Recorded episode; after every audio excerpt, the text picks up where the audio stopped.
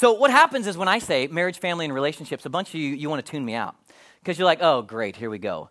This thing's not for me. I should have stayed home in bed today because, like, I'm not married. I don't have kids. I've seen all you guys that do have kids, and I'm just telling you right now, I don't want to have kids.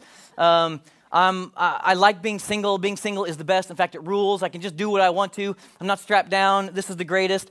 But today, regardless of where you are, I want you to give me a chance to talk with you because I hope and pray that I'm going to talk about it in a way that will be helpful for all of our relationships. So if you're single and you want to stay single, awesome. Just don't tune me out. Just hang with us. The truth is, I think most of us have thought about marriage in one way or the other, right? I mean, many of you, you've thought about it. Some of you are married, of course, and you've been married a long time. My wife and I just celebrated 17 years a couple weeks ago, and thank you, guys. Thank you for that. I don't know what's wrong with the rest of you, but... we don't need applause. We're great. But we celebrated 17 years. So some of you are married a long time, and it's really incredible. Maybe some of you today, you are like totally available, and you are on the lookout. I'm sorry, it's a Hurricane Sunday. They're not here today probably. But come next week, and maybe they'll be here. Maybe today you're single, and you're happy, and you are ready. You're living your life in undivided devotion to Jesus. And that's the life that you feel you're called to. It's awesome. Maybe today you're a teenager, and you're dreaming about the day when you could possibly stop it. Just stop it. It's not time to think about that yet, all right? Get good grades and graduate. In the same way, I think a lot of you have thought about having kids. Maybe you're like Nate and Shannon Emmert, who are in Dallas today, and you've got like 15 kids. And you're like, where'd they all come from? Well, if you don't know, maybe you're thinking about having kids, or maybe not. Maybe you're just getting started, and you have that one perfect and protected little angel. Have you seen those families? Were you those? We were. You know, everything. You've got everything. You've got the bassinet, and you've got the carrier, and you've got the huge stroller that covers them completely, and no one can pick them up, and no one can touch them, and don't even look at them. And would you mind breathing this way because your germs might get on them, right? And you just protect them and protect them and protect them. Then by the time you get to the third and fourth, it's like, what's your name again? The point I'm trying to make here is that all of us have family relationships, and they're important to us. Whether they're good or they're bad, and no doubt about it, there's some bad ones. Whether you love them or hate them, all of these are important in our lives and important to who we're supposed to be and where we're supposed to go in our faith. All of us are sons or daughters of somebody. We are. Most of us are brothers or sisters to somebody, and a bunch of us are mothers and fathers. But all of those relationships, right, all of those important and meaningful familial relationships, they all start with a romance. They all start with a scene kind of like this one. Our little project, our company, had a very big night. A very, very big night. But it wasn't complete. It wasn't nearly close to being in the same vicinity as complete. Because I couldn't share it with you. I couldn't hear your voice. Or laugh about it with you. I miss my wife.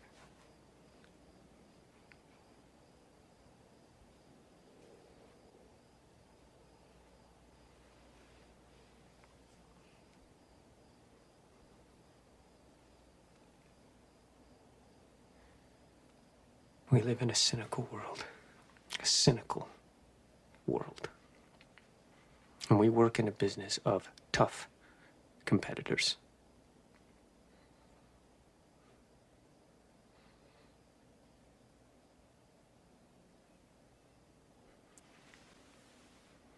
I love you. You complete me. And I just... Shut up. Just shut up. You had me at hello.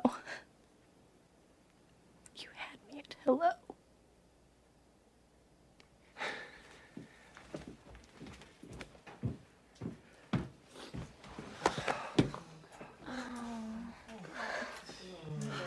Oh. Oh.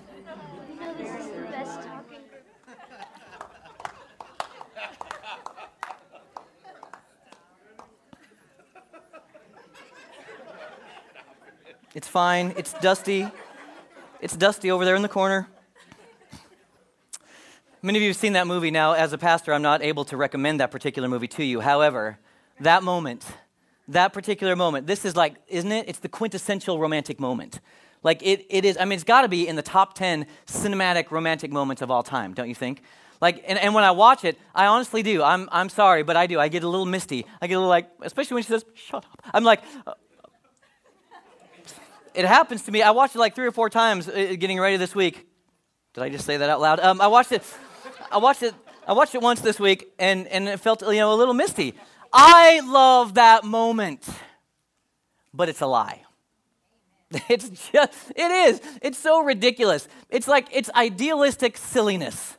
I'm sorry to bust your bubble today if that's you. And you're like, I love it, and I want him to say that to me so bad.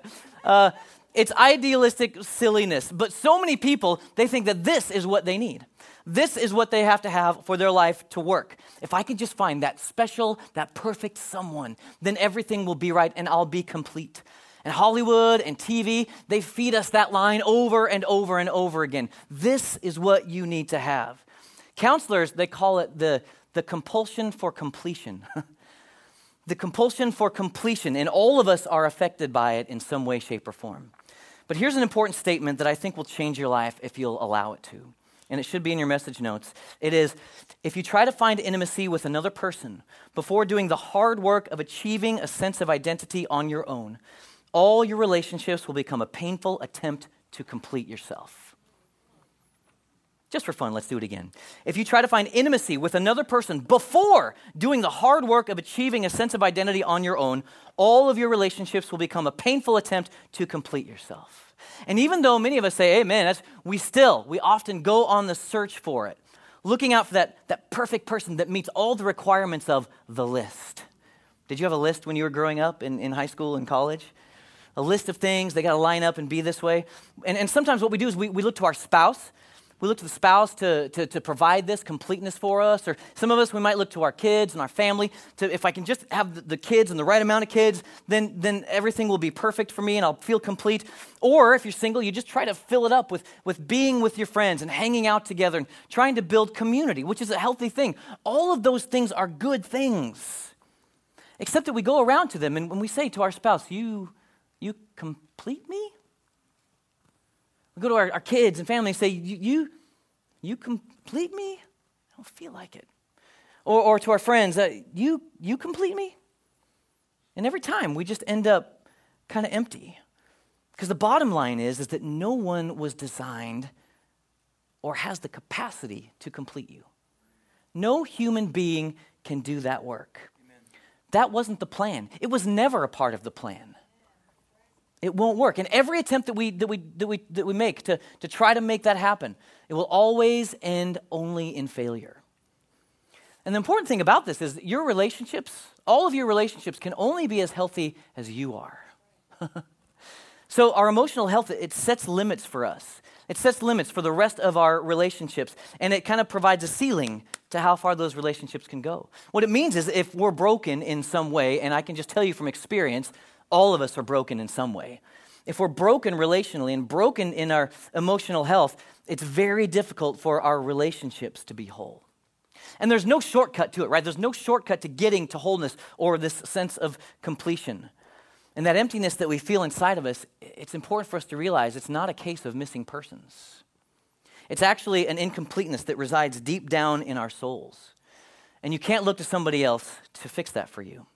So what I'm going to encourage all of us to do as we move forward is you've got to achieve a solid sense of who you are in Jesus. And you have to do that on your own. You have to do that with you and him. So if you're saying, oh, I need this person, or if this person would just need me, then I'll be happy and healthy and complete, then you're not ready.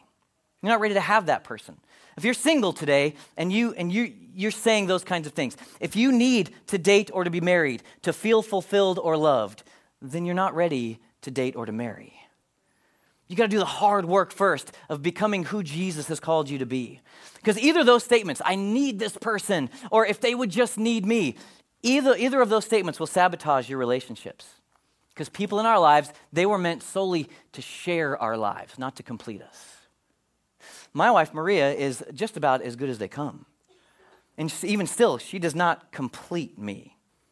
She doesn't fill up all the missing pieces of me. Only Jesus can do that. So what I want us to do, One Chapel Kyle, is I want us to make Jesus the center of our search for wholeness. Make Jesus the center. Make Jesus the reason. Make Jesus the passion. Make Jesus the direction that all of us are headed in our search for wholeness. Many of you may know the story of Corrie ten Boom, and there's a really difficult and amazing Holocaust story. There's a book and a movie called The Hiding Place. And she and her family, she and her sister particularly, were taken into the concentration camps in Nazi Germany and suffered under terrible circumstances and lost everything. And she said this quote, "You may never know that Jesus is all you need until Jesus is all you have." She lost everything, and even her sister, oh, spoiler alert, she lost everything. It's been out for so long, it's your own fault. She lost everything, and all she had left was Jesus. And she found out he was all that she needed. Only Jesus lives up to the fairy tale claim. Yes. Only Jesus. No man, no woman, no individual. Only Jesus lives up to the fairy tale claim. And listen, if you're on the lookout, I just want you to know, he does live up to it. He does. Colossians 2, 9 through 10 says, "For in him all the fullness of deity dwells in bodily form, and in him you have been made complete." In him you have been made complete. And he is the head over all rule and authority. So if you want to be healthy in your life and in your relationships, and I think all of us do, there's a few things that I believe we have to get a lock on. And the first thing today that I want us to understand is our profound significance. Our profound significance. Through the years, I've discovered that this is such a big issue for so many people. Far too many people struggle with their own self-worth. They don't believe that they're good enough. They feel that they aren't worthy of other people's love and affection. They might feel like, I've made too many mistakes in my life, so I'm just on the outs with everybody. They may have had parents or others who have actually said the words to them that you don't measure up, that you're not good enough. Many of us struggle with performing well at work and doing a good job, or our career hasn't taken off like we wanted it to. And so we feel like failures. This is a problem especially for so many of us men. We feel like I can't seem to break through. I can't seem to make it. I'm not being successful. I'm not being everything that I thought I should be. I'm not performing well enough. And so we just feel like we don't measure up. And performance is such an issue for so many of us. If I do a good job, then I'm a good person. But if I'm doing a bad job, then I'm a bad person. And it applies to our work, and I think it can bleed into our families. I think it can bleed into just the way we feel about our success in life. And I think then it even bleeds into sometimes our faith. If I'm not doing all the right things, if I don't hit church as many times as I'm supposed to, if I don't read my Bible enough times, if I don't pray enough, then I'm not a success and I'm a bad person. No, it's not really true. It doesn't work that way.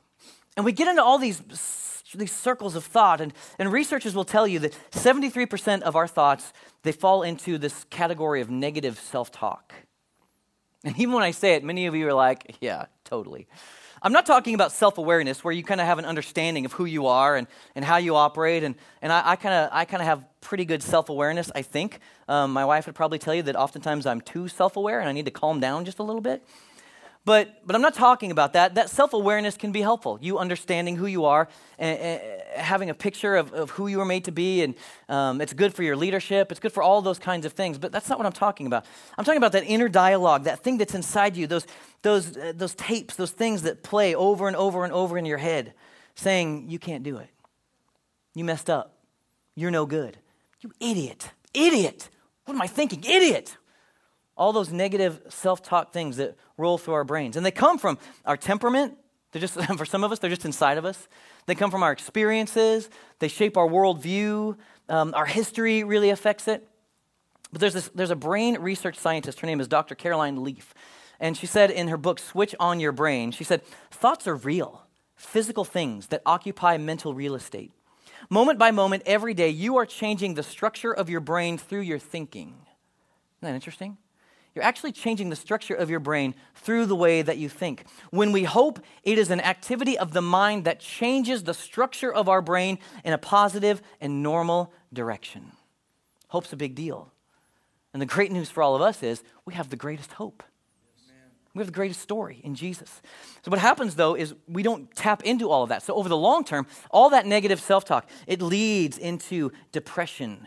It leads into stress. And for many people, and some of you have even experienced, it leads into really dark places. And if we're not careful, that talk and those thoughts, I think they enter into our lives with Jesus.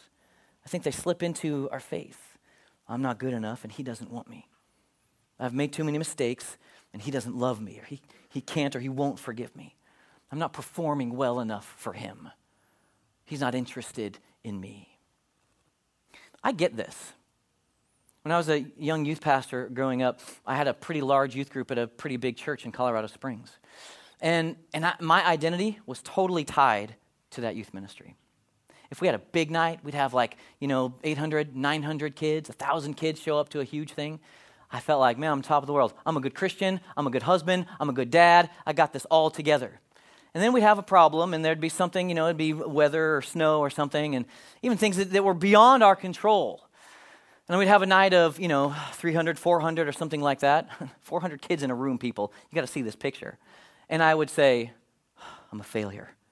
I'm doing terrible. I can't understand. What's going on? What did I do wrong? What's wrong with my leadership? I'm a bad dad. I'm a bad husband. I'm a bad person. I'm a bad youth pastor because I can't get this together. I mean, do you see the picture? It's ridiculous. It's foolishness. So then I get this sabbatical. My church that I was at, it went through some pretty rough days. And I'd been there for 7 years. And so after we went through some difficult days, the pastor of the church said, hey, everybody who's been here for 7 years is going to get a 6-week sabbatical. And so they sent me away for a 6-week sabbatical where I wasn't allowed to write in, I wasn't allowed to call in, I wasn't allowed to do anything. I just had to go and rest. And not just go take a break and watch Netflix, right? I was supposed to go and rest and tap in and see and be aware, like a real Sabbath, see what God is doing in the world around me. And the first week of that Sabbath, I knew it. God reached into my heart and he pinpointed that identity thing. He pinpointed it. I could feel it. I could sense it. And he started to grab a hold of it, and he started to rip it out. In week one, I knew he was doing a work in me. And he was pulling that identity out of me and convincing me that my worth had nothing to do with the kind of youth pastor that I was. My worth had nothing to do with how many kids showed up.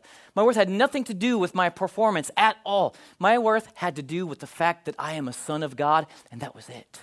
And that he loved me. And he did a serious work in my identity over the course of those 6 weeks, but primarily in week one where it was all kind of done. So about week 3, we had a little bit of a crisis because we were ramping up. We were ramping up to the new year. We were doing some new things, bringing all the kids together. We were going to have a huge meeting, and we got kind of slammed on our budget, and we weren't able to use the budget money we thought we were going to be able to use, and all these things happened. And so we kind of lost all the plans that we had been making while I'm away on sabbatical. So my team's trying to figure out. So we spent a couple hours during the sabbatical trying to figure it out, and then I went back. But then I went on that first night. My sabbatical was over, and I showed up on that first night. And I was standing in the middle of this auditorium with 1,200 teenagers all around. And we were worshiping, and it was insane, and it was crazy, and it was so much fun. It was a massive success. And I looked around, and I went, I don't care. Not that I didn't care about what was happening, but this did not affect me in any way, shape, or form. I didn't receive any pleasure from it. I did receive pleasure from it. I didn't receive any worth from it, any value from it. Nothing was connected to me anymore at all. God had done something in me, and he had convinced me that my performance doesn't matter. I'm just his son. What I learned was my performance has nothing to do with God's approval of me. The same is true for you. He's not interested in my performance, and frankly, he's not all that impressed with it. It's not that good. I mean, when you stop and think about it, God created everything. Like the sunrise, that's his. The eclipse that just happened, the solar eclipse, this pretty amazing event where for swaths of the United States and other parts of the world, like the moon lines up perfectly with the sun and blocks it out. Like that doesn't happen anywhere else in the solar system that we're aware of. Like that's this amazing, incredible thing that happens just for us. God did that. So then I think, oh, my sermon was bad. God's not pleased with me. Oh, my sermon was amazing. Everybody got blessed. No, it's really not that big a deal. He's seen a lot bigger. He's done a lot better. He's not that impressed with the little offerings that I have. You know what he is impressed with? Me. Just you. You've got to start to understand your incredible significance in who he is and who he's made you to be. My life and identity isn't wrapped up in how good of a pastor I am. It's wrapped up in the fact that I'm a son of God and he loves me. My own kids, every picture that Reese brings me that she draws, I go crazy over. Oh my gosh, it's the best thing I've ever seen. It's just incredible. What is this? What is that? Oh my goodness, Reese, this is amazing. Ewan, he likes to tell me lots of facts. He likes to teach me things. Most of the stuff that he teaches me, I already know. But I say, oh, that's, man, son, that's, wow, that's incredible. You know, I've heard about that. What about this? And I think it's an amazing thing when he brings that stuff to me. My daughter, Aurora, I celebrate every single shot that she takes with her little pink bow and arrow. Hit or miss. I'm like, oh, babe, good shot. You'll get it next time. Oh, bullseye, you're incredible. Why do I do that for my kids? Because they're so successful? Because they're so good? Nope. Because they're my kids. Because I love them. That's it. They don't have to do anything to impress me. They've already got me.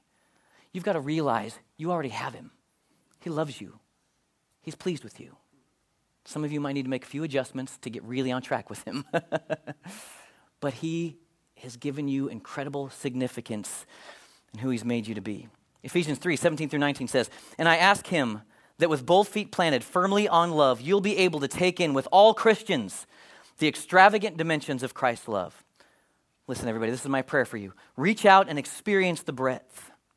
Test its length, plumb the depths, rise to the heights, live full lives full in the fullness of God. Reaching into the expansive love of God and feeling it out and trying it on. That's my prayer for all of you, so that you would understand your significance. And if you would do this, if you would really start living this life, imagine the difference that it would make in your marriage.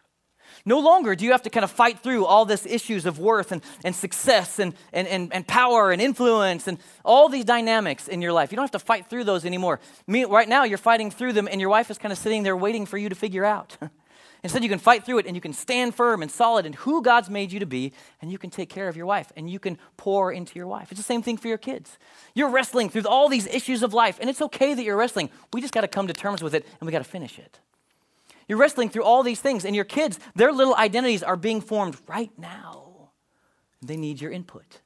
They need you to speak their identity, their God-given identity into them. And we can't do that while we're still wrestling through it. We can't do it effectively. It will change the quality of all of your friendships. It will change your life, and it is this life that God has called all of us to live. Let me ask you this question. How much is something worth? Like, how do we assign value to a thing or a commodity or product? I think that the value of an item is determined by the purchaser. The value of an item is determined by the person who's willing to pay whatever amount that is for it. Babe Ruth's 1920 jersey, an incredible piece of sports memorabilia, and it sold for $4.4 million. It may be the highest piece of sports memorabilia ever sold. I think that it is. Could be wrong now. But it sold for $4.4 million. A jersey, a shirt, some cotton. And this guy was willing to pay $4.4 million for it. I would never do that. For lots of reasons. I don't have $4.4 million. But I also, it's not that important to me. I think it's cool. Babe Ruth was amazing. He's got an incredible record. What a great sports figure in history. But it's not worth that much to me. I would never spend that much on it. But to this man, it was worth it. Every penny he was happy to spend on it because he loved the story, because he loved Babe Ruth, because he wanted that piece of memorabilia in his house. It was worth millions to him, and so he spent it all. How much did Jesus pay for you? How much did God the Father pay for you? Jesus gave his own life in payment for you. God the Father gave his only Son, part of himself, as payment for you. You're worth so much more than you realize. And if we can just come to terms with it and realize it and change our identity, man, it will absolutely transform all of our relationships. God loves you as if there was no one else on the planet to love. You need to settle that. You have a profound significance, and it's time, everybody, that we start living in it. Our primary thoughts about who we are, they've got to start being shaped by Jesus. We have to start, as One Chapel Kyle, start living our lives through the lens of love instead of the lenses of fear, instead of the lenses of worry and doubt and anxiety, in the lens of I am loved. I think I'm going to end here today because I want us to get this. I'm going to give you some blanks because some of you will be stressed when you go home if I don't give them to you. Once you start to understand your profound significance, the second thing that becomes really important is unswerving authenticity. That's just understanding who God made you to be and helping you become that person. Not being swayed by the opinions of other people where they lead you this way or that way because you feel like you need to bow down to their pressures and become like what they want you to be. No, God had a plan for you and he created you a certain way and you need to be authentic to that plan. That word authentic is a cool word because it means of undisputed origin, genuine. Of undisputed origin. I know where I come from, whose I am, and whose I was made to be. Amen. And I'm not going to waver from it no matter what the world or my friends or my family say. The third thing, once you get those things down, once you've got this profound significance figured out, then you figure out this unswerving authenticity in who God has made you to be and you live according to it. Now you're ready to do the final and really most incredible thing, which is self-giving love. Because now, see, you've gotten outside of yourself. You've gotten outside of you, and now you're able to get into the lives of everybody that's around you. Really give to your wife and serve her. Really give to your kids and serve them. Really give to your friends and serve them. Really give to your community and your workplace and serve them. Give them everything that they need that God has put inside of you. It'd be awesome to cover all the rest of those things, but I am not going to. So here's what I want you to do. Put those notes away, and you guys come on back.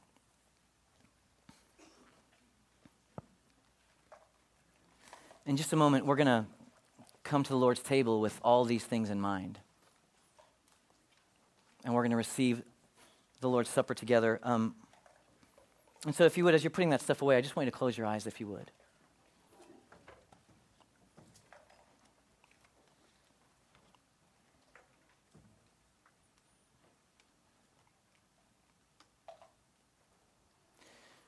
And I'm praying that on this little bit strange Hurricane Sunday, that God would do a work in your heart about these things. So close your eyes. And I'm praying that God would just begin to reveal to you how much you're worth.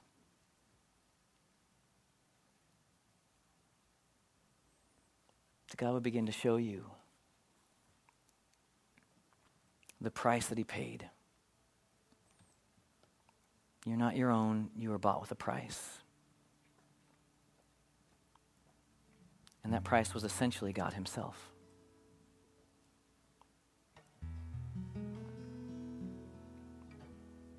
Just statistically, many of us today, we struggle with that sense of worth and that sense of value. And our identity is not planted firmly in Christ, and so we're spinning our wheels, wasting some time trying to figure that stuff out. When all the while, I think he's just pointing back to the cross and saying, Did you miss it? Did you not see it? Did you miss the story? Did someone not tell it to you properly? I love you so much, I was willing to give everything for you, even in all your stuff, even in your bad decisions. The scripture says that while we were still sinners, Christ died for us. We didn't have to clean up. We didn't have to get it right. We didn't have to fix it. He died for us in our state, whatever condition we were in. And he did it in the hopes that we would just turn and respond and say yes to him. So Holy Spirit, I just pray right now that you would begin to minister life to every one of us.